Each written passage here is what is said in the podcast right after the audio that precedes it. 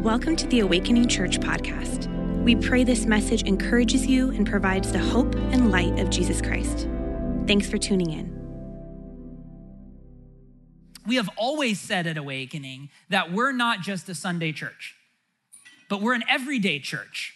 Now, that's, notice how we phrase that, not just a Sunday church, Sunday's extremely important. We just spent six weeks talking about how important Sunday is through that uh, our, our last series called "Not Your Ordinary Church Service." Sundays are extremely important, but that's not where, where church ends for us at Awakening. In fact, church begins on Sunday and extends through the rest of the week. So that's why we're launching this series for the next two weeks called "More Than Sunday." So we are not just a Sunday church, we're an everyday church. And what we want to think about for just two weeks is what does a good community look like? What does a strong community look like? Because all of us, you know, that's a buzzword today. Like we want to be a part of a community. We want to be part of a, a family that's not really our blood family, but is like this community, family, church is an extension of that, that we want to feel a part of, that we want to be a part of. Well, what does a strong one look like? And as we've thought about this question, I want to give you this verse at the top of the message and at the top of the series from Romans 15 7. This is in your bulletin. This is also in your Bible. Okay, so open your Bible to Romans 15 and look at verse 7 of Romans 15. It says this Welcome one another as Christ has welcomed you for the glory of God. Welcome one another as Christ has welcomed you. Here's something to consider. What makes a strong community? Well, could you welcome people into your life and your community with the same way in which Jesus welcomed you into his? Or if you're just joining a community and stepping into our life here at Awakening, could you step in and join into community here at Awakening with the same attitude as Jesus Christ? Let's pray, ask for God's help as we consider these questions and many more. Heavenly Father, um, we seek you this morning uh, for a word. And we do want that. We want something announced upon our life, something given to us from you. So please, Holy Spirit, use my weaknesses uh, and, and, and my abilities and inabilities to communicate what, what, what you desire. And help us as your church have ears to hear, have minds to understand, have hearts to receive the word that you want to give to us. And so we're leaning in right now.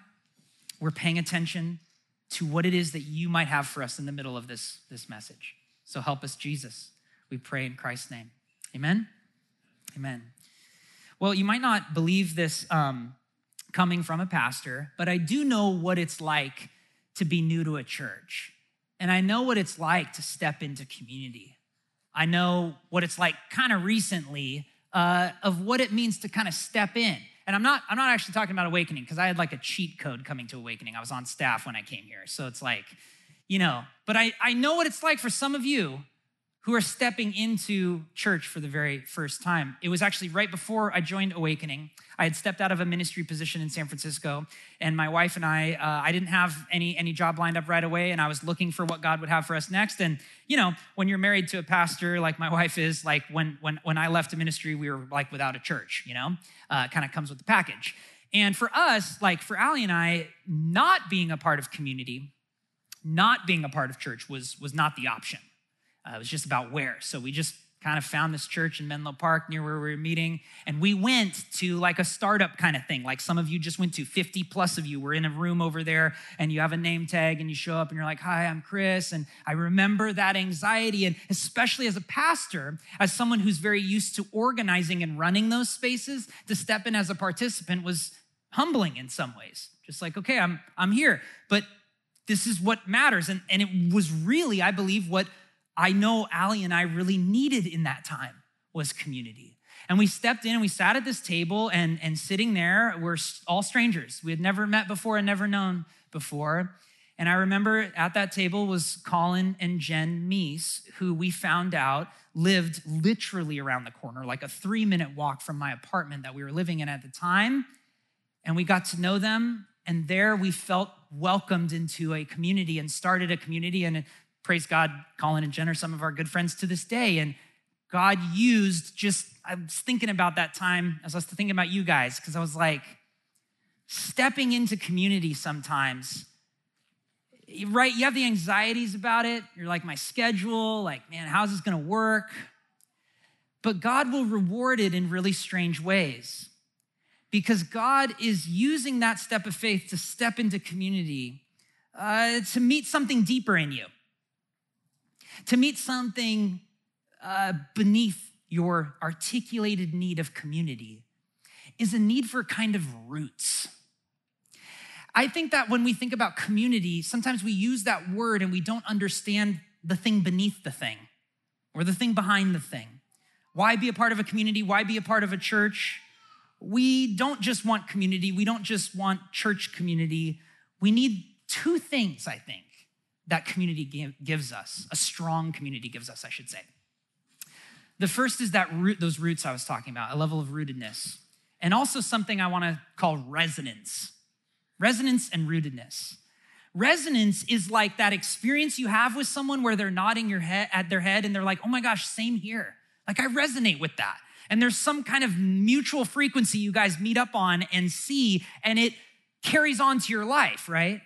When you think about resonance, I mean, I immediately think about music. I think about like a concert hall, for example, and a, and a room that has resonance, right? Or an instrument that has resonance, where you hit that piano key in a large concert hall and that one note can kind of echo, we might say, or carry on. It's amplified. There's not a lot of work, the same amount of work is being done hitting a piano key outside as it is in a concert hall. But when it comes into a concert hall, the resonance with which that instrument is, uh, brings amplifies that sound as the space is made for that particular instrument or that particular note.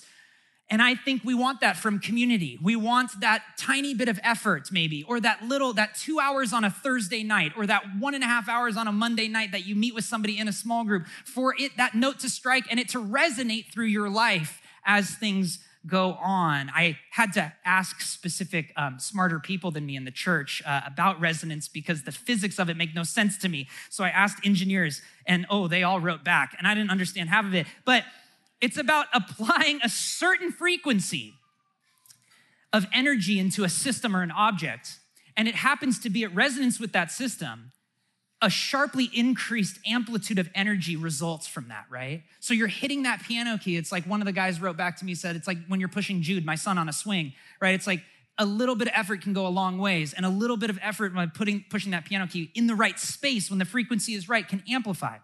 It's like this with our relationships. This is what we're looking for.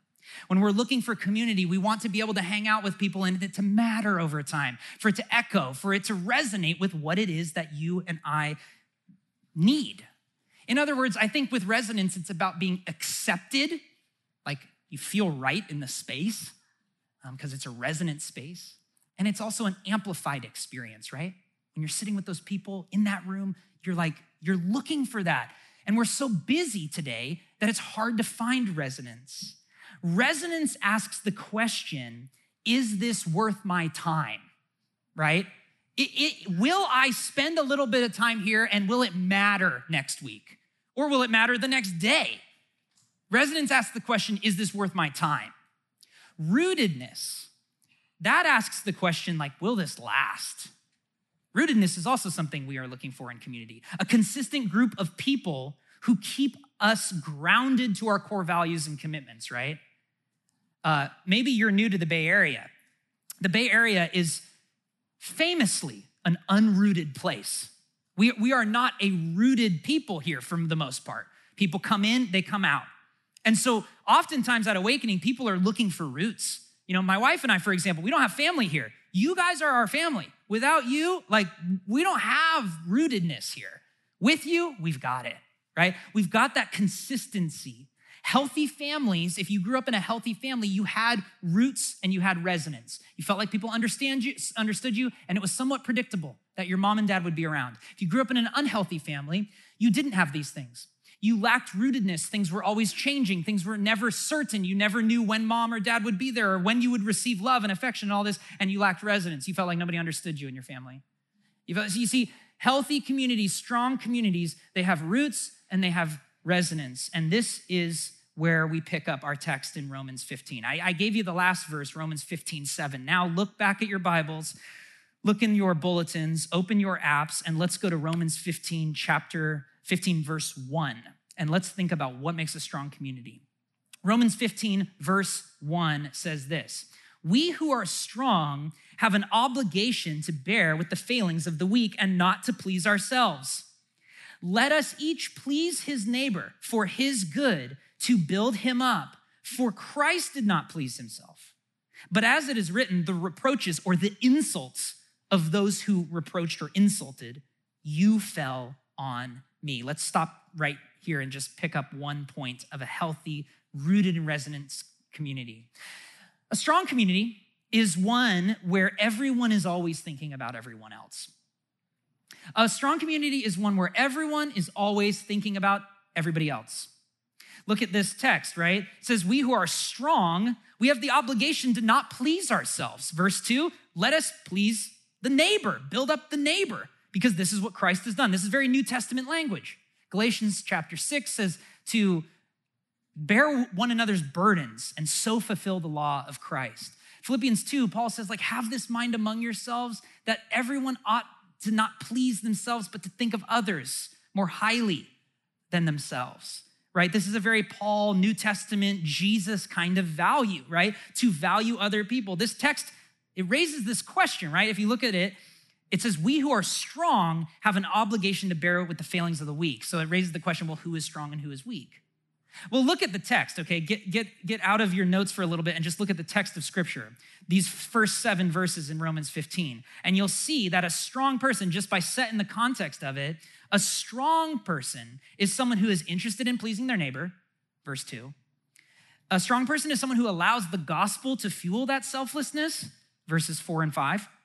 And it's also one that's just fiercely committed to Jesus and to other people. That's verses 2 and 3 and verse 7, right? If you just read the whole text, you'll see a strong person is just minded towards other people and not so minded towards themselves. The context of this passage, Romans 15, is at the end of the letter. There's 16 chapters in Romans. It is history's theological masterpiece. It's one, probably one of the greatest writings of pure theology that we have in any faith system. It's largely regarded as a masterpiece. At the end, Paul starts to unpack the implications of the theology that he has displayed and presented in Romans 1 through 11. By the time we get to chapters 14 and 15, he's dealing with actually a specific issue, which Californians would have nothing uh, to say about, but dietary issues. Um, that was a joke. Okay, you get it on the way home. Um, the spiritual and religious significance of dietary issues. I know no Californians know what this is about, but you know, I meet vegans who are like, it's my religion. Um, back then it actually was deeply, deeply, deeply a part of who they were, deeply a part of who they were, what they were all about as Jewish people. Dietary restrictions were really big. And when Paul starts to introduce what does it mean to be a strong community when you're disagreeing, the, the point was people hadn't sorted out that theological issue yet. Do they eat kosher? Do they not? What do they eat? What do they not eat? Do they eat food that was in a temple or not in a temple? Do they eat food blessed by a Jewish uh, you know, rabbi, or do they not eat food that was blessed by anybody? Do they just eat whatever they want? And people hadn't sorted out that theolo- theological issue. And Paul says this this is back in Romans. So you're in 15. Now jump to 14, right before it. 14, verse 1 says this As for the one who is weak in faith, welcome him, but not to quarrel over opinions. Welcome him, but don't quarrel over opinions. Is this not a word for the 21st century? Yeah. To welcome someone and to do so with the intent purposes to not argue. to welcome somebody not to quarrel over opinions. Paul said, they don't have that theological issue sorted out yet. Don't sort it out day one of your group. Okay, they haven't figured that out yet. Don't reorder their discipleship for them. Don't take what God wants to build in them six years from now and try to shove it into this year. Don't try to take what their journey will end up in and try to rearrange it and manipulate it so that you can prove your point, right? Okay, now people haven't gotten there yet, is what Paul's saying. So he says, welcome them and do it under the auspice of not arguing. Make sure you are not arguing with people about specific issues. Um, th- this is this is an apologetic for us today. Do you know what an apologetic is? It's like a defense of the faith. Like in the 90s and 2000s, we were like, case for Christ, like let's make a scientific argument for the resurrection. And there's great stuff there. It was so helpful. But do you know what an apologetic or a defense of the faith, faith is right now, today? People who disagree with each other meeting regularly and praying for one another. That's a defense of the faith.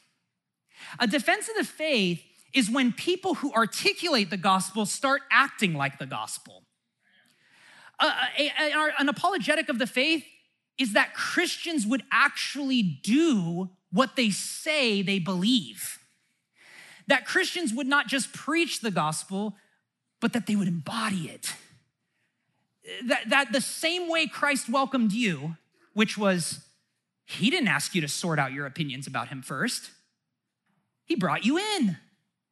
That's what grace is. See, sometimes we're a Christian long enough, we forget why we originally became a Christian. You didn't originally become a Christian because you sorted your life out. You didn't put everything up on a nice pedestal and start to go, okay, I'm gonna just pick Jesus. No, Jesus came to you, saved you despite yourself, not because of it.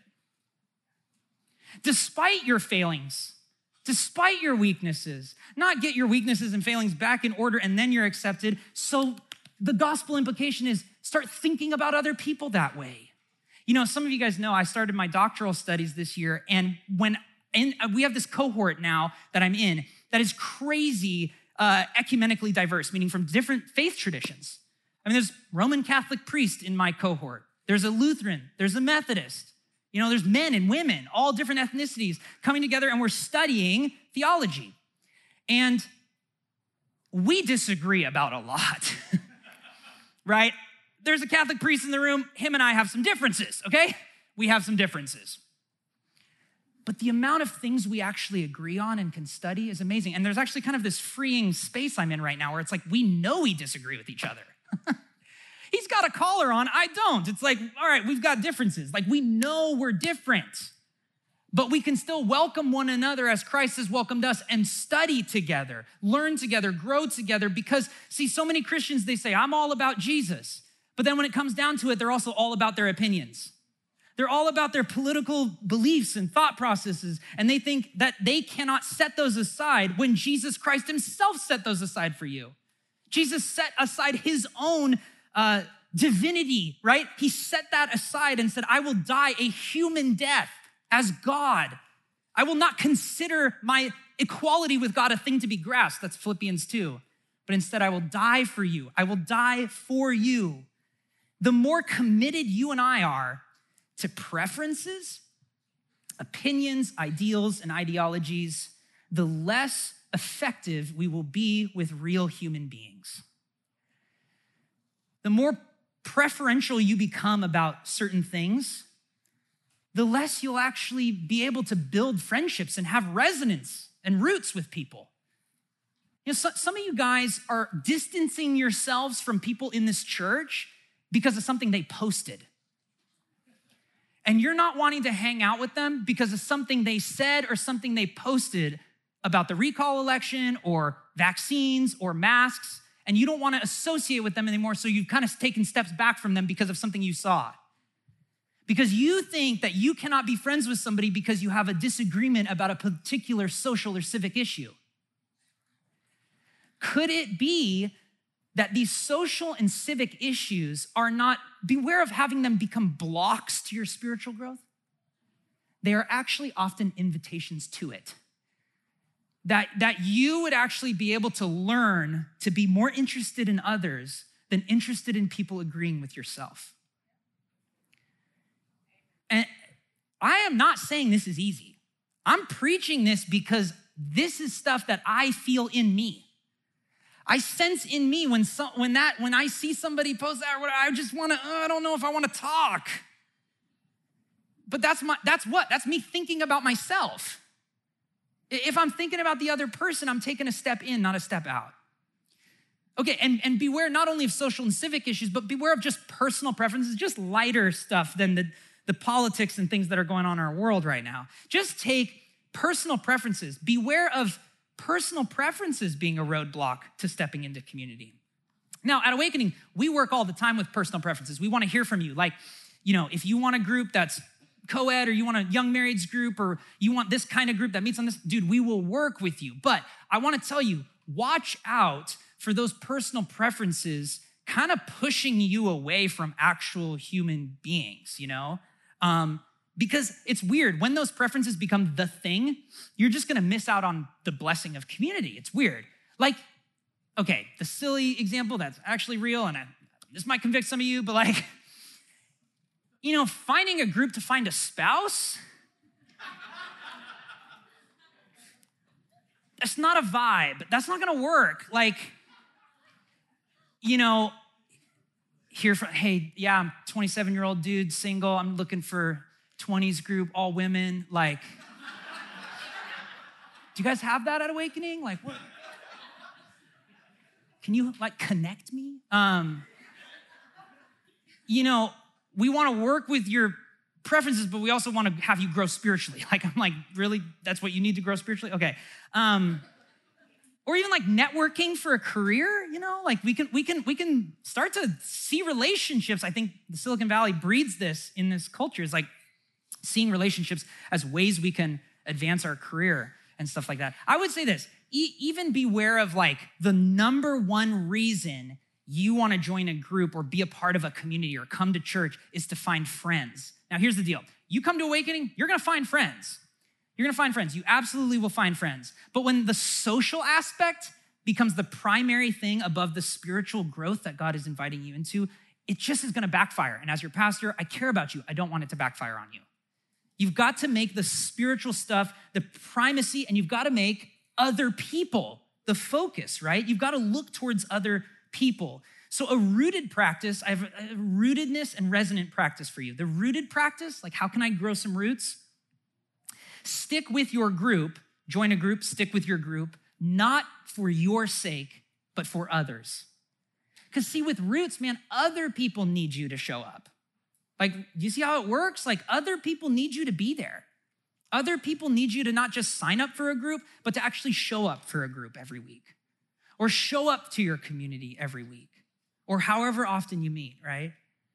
The resonance practice is this go into your group how do you get resonance? Well, don't think, what can I get from this group? Think like, what can I give, right? What can I give? So when you're going there, don't be like, man, I really need, Really need encouragement from them. Pray on your way there or as you're about to sign on to that Zoom and just go, God, what can I give to somebody in this room tonight? It will change how you think about community. Keep notes on what people are asking for for prayer. Um, this is what it means to be a strong community according to the text. I love what the NIV translation says of verse three. It says, even Christ did not please himself. I love the even that the NIV throws in there. Even Christ didn't please himself. So if you're his follower, why would you? This is from a sermon from like the year 380, John Chrysostom. He says this He this is him preaching on this text in Constantinople in like 380, okay, years and years ago. He says this He had, uh, he, Jesus, had power not to have been reproached, power not to have suffered what he did suffer, had he been minded to look to his own things. But yet he was not so minded. Look at this. But through looking to our good, he neglected his own. That is how Jesus has loved you. He looked through his own needs to yours. Could you do the same? To welcome one another as Christ has welcomed you? That's how Christ has welcomed you. This is from a Middle Eastern church father from the, in the fourth century. This is our faith. You don't get to make it up. this is it. This is what the gospel requires of us. And for how hard this is for me, how naturally I'm inclined to think of my own self, I must receive this word. It's a word of life, it's a word for us as a church to grow, which is why The strong community doesn't just think of other people, the strong community is one where everyone is always thinking about Jesus. So not only is everyone in a strong community always thinking about everyone else, but everyone in that strong community is always thinking about Jesus. After Paul quotes in verse 3, he's quoting Psalm 69 9. He then writes this in verse 4, Romans 15 4. For whatever was written in former days was written for our instruction, that through endurance and through the encouragement of the scriptures we might have hope. So may the God of endurance and encouragement grant you all, that's a plural you, by the way, in the Greek, you all, to live in such harmony with one another, in accord with Christ Jesus, that together you may, with one voice, glorify the God and Father of our Lord Jesus Christ. Notice, notice verse five live in such harmony. That's where I kind of thought about the resonance thing, right? Like living in harmony with one another in accord with Jesus Christ how a strong community operates is it is in accord with Jesus Christ. It is living in a harmonious, uh, synchronous relationship with Jesus together, all of us thinking about Jesus together. In fact, the live in such harmony, that Greek phrase in there, uh, is the Greek word phroneo, which is does not mean harmony. It actually expresses uh, kind of what you would think about when you're um, all thinking about the same thing. In other places, it's translated having the same mind. It literally can mean thinking on the same thing, thinking about Jesus together. The verb's commonly used like to signify formulating and holding an opinion. So Paul's saying, formulate your opinions, but make sure everyone in the community is formulating the opinion that Jesus Christ is Lord. As that becomes the ingredient to the community. You not only are thinking about everybody else, but everyone is thinking about Jesus. What does that mean? Well, Jesus, his scriptures, the Bible, Old and New Testament, his teachings, his wisdom, his church, his Holy Spirit that operates in all of you. Jesus and everything that that means is encompassed in the number one thing on the agenda of a healthy community because it gets the community outside of its own self. It gets the community focusing on a reservoir of love and grace that exists in the person and work of Jesus Christ. That's on the agenda. That's number one on the agenda. That comes before everything else your opinions, your, even your emotions. How are you doing? The first thing we do is we look towards Jesus in prayer. We look towards Jesus in his words. It's not saying those things don't matter, it's saying we inform everything else around the centrality of the person of Jesus Christ and who he is, right? You know, I hear a lot like, uh, you know, I, I they say people tell me like, Chris, I just want somebody to love me without an agenda. And I'm like, I don't. I think when something matters, you put it on the agenda. I think when someone matters, you put them on an agenda. You say, I got to reach out to that person. Say, hey, we need to talk about this. This is something we need to address. This is something we need to talk about. Hey, I want to talk with you about this. Like, that's how healthy marriages work. Healthy marriages work with a level of planning and an agenda and priorities and values. This is how relationships work, right? And the church exists and works within the context of discipleship. Discipleship is like learning to follow Jesus, and discipleship has an agenda. it does to help you and I become more like Jesus Christ. And discipleship is not limited to you and your Bible alone in the morning. That's a small part of it. A massive part of it is learning to live together with other Christians. We need Jesus on the agenda. That's why in verse four, look at why do we need him on the agenda? Like, why? Just to be religious? Just to have like our, our own priorities of religious that religious people have? No, no, no. Look at the look at the text. Verse four. Why pay attention to what was written before? That through the endurance and through the encouragement of the scriptures, we might have hope. You and I need hope, and we need endurance and encouragement. That's the rootedness and resonance that can come in. The rooted practice is that word endurance, right? You know, endurance, that what that means, right? To, to keep things going. And that's what rootedness is asking. Will this last? Like we all need endurance. I, I I'm telling you, it's nearly uh, it, it's, it's nearly impossible to think about somebody constantly following Jesus for 20 years without a community. It's almost impossible to think about. The biblical writers would have no idea what we mean when we say personal relationship with Jesus Christ. That's not a phrase from your New Testament, it's a phrase from church language. Now, it's not untrue, it's just interesting to note that it's not in the Bible because the Bible understood your relationship with Jesus as inextricably linked with your relationships with other people. You cannot bifurcate it, they stay this together.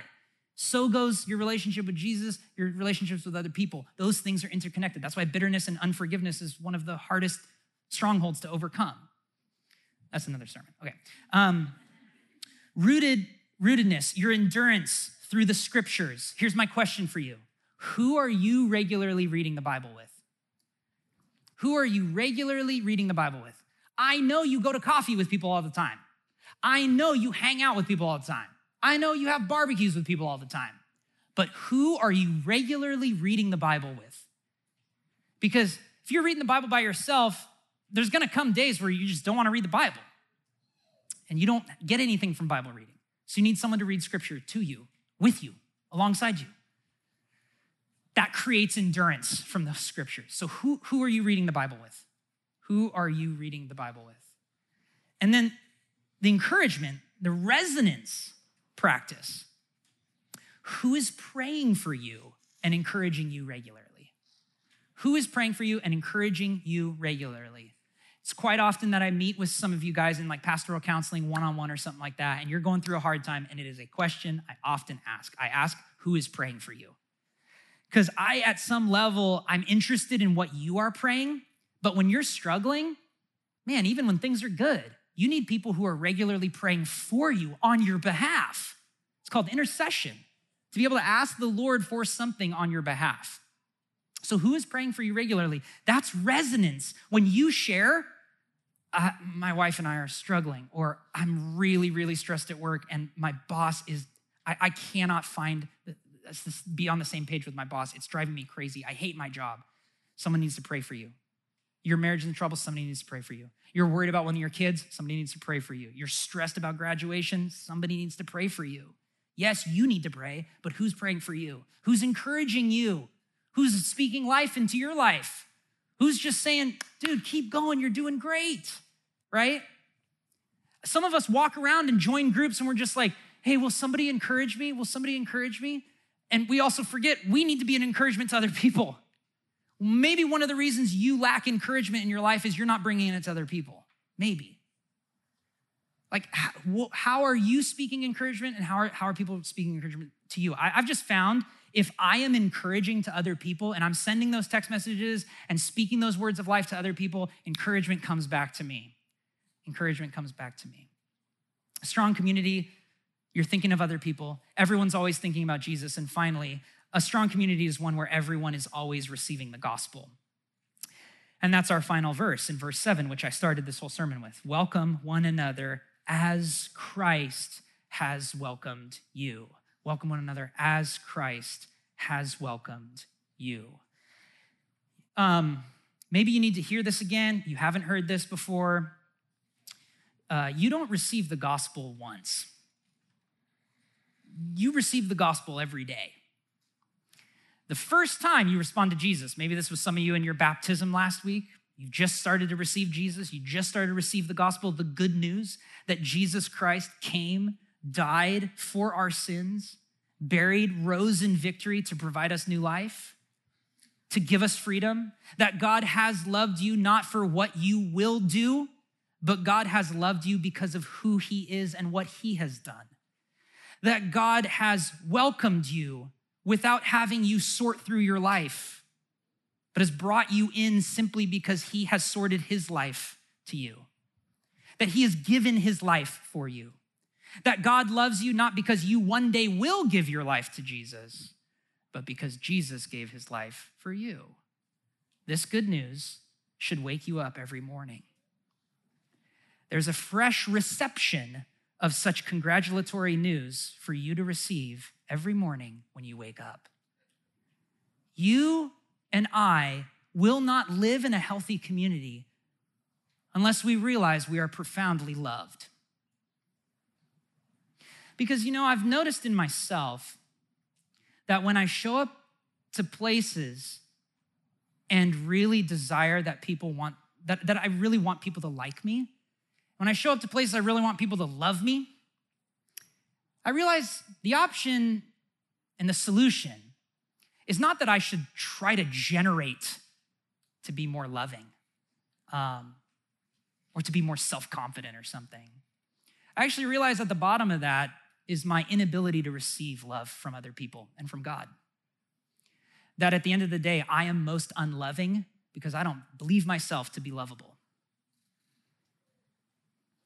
And when we are loved by God, and when we know that through the gospel, we start to love other people with wild abandon because we're not insecure anymore, at least on our better days. When the gospel has deeply rooted in us, uh, we, we, we no longer look for love, right? Because we have it. Because it's sitting here in this room, God's presence, God's word on your life, God's gospel is not, hey, clean up your act and then you'll get the blessings. The gospel says, come and eat. It's been provided through the character and work of Jesus Christ. Therefore, welcome other people as Christ has welcomed you. How, how has Christ welcomed you? Let's open our theological imaginations for a second and look at some of the words that God has used. When God saves us, some of the metaphors in Scripture are that He has adopted us as children. We get a new name, we have belonging, love, acceptance. We are adopted as His kids, right? You know, some of the language God has welcomed us in He's ordained us as priests and priestesses in his kingdom. Ordained. He's, he's given us purpose and a mission, not because you've got something good to offer, but you have a good God who you offer other people. Not because of some talent that you have, but because of some treasure that you hold in the gospel. And God commissions you as someone who can be a priest and priestess, a minister of God for other people you know, oftentimes ministers are, you know, they say, I'm doing the work of the Lord. the Lord's doing the work through you, though, right? It's, really more that way. God has adopted us, God has ordained us, God has installed us as heirs, provision and a future. Heirs meaning the inheritance is yours. The inheritance is yours. There's nothing you need to be concerned about or worry about in earth or in heaven because God has made you his heir. He's put you on the will. All things have been given to us and given for us in Christ. It is with this kind of honor, this kind of intimacy, this kind of love, this kind of affection that Christ has welcomed you. And so now you are to welcome others likewise, to treat them as the adopted ones, to treat them as the ordained ones, to treat them as they receive Christ as those installed as heirs. And that means you can humble yourself because you and they have been so loved by God. There's much to do together when you believe this. This is all completely undeserved and completely out of the grace of God. To be regularly humbled by this gospel is to be the greatest asset to any community you're a part of your family, your work, your church, your small group. To be this humble, that person, the one who like regularly receives that congratulatory news from God in Christ, they are always the most present, available, generous, courageous, and humble people in the room. And the people whom I admire, many of you are that person to me. They lack insecurity, they lack selfishness, and they're there to give. And they're only there to give and love with such profound, with such a profound nature because they have been loved and they've received love. This is why Colossians 2 6 says this. Therefore, as you received Christ Jesus the Lord, so walk in him, rooted and built up in him and established in the faith, just as you were taught, abounding in thanksgiving. See, you received Christ once, but it's time to receive him again and to receive him again. Because it says, just as you received Christ, walk in him the same way you received him. Continually receive the love of Jesus Christ. And that's here at communion. Here at communion is the ability to receive God's love, to repent of our self focused nature, to turn away from our proclivity to have people think about us first, and to realize that God in Christ has thought of us and he's died for us and he's given his life. And in our brokenness, we receive his broken body. And when we feel empty, we receive his shed blood for us. And so may we be a community that receives the gospel today so that we can live the gospel to other people in our communities. At communion, Christ welcomes you to the table. Let's pray. Jesus, um, we pray, I pray that there would be a reception this morning from all of us of your love. And um, I'm aware of the ver- various places people are coming from here. Um, and God, would you meet them at the communion table? Um, for those of us that are have trouble realizing we are so loved, uh, give us your love through the elements this morning, through the worship this, this morning. Um, we are here as recipients. We, we are bringing nothing, and, and that's really the best place to be. And so, as we bring nothing, we, we, we are counting on you to, to give us everything, everything that we need for life, for godliness, righteousness, to be people of justice and humility and hospitality. That comes from you, not from us. We need this. We need you. Fill us, love us, show us, guide us, God. We pray in Christ's name. Amen. We hope you are blessed by this message. Please subscribe to our podcast for access to every episode as they're uploaded. And hey, we'd love to connect with you. Take a next step by filling out our virtual connection card at awakeningchurch.com/card.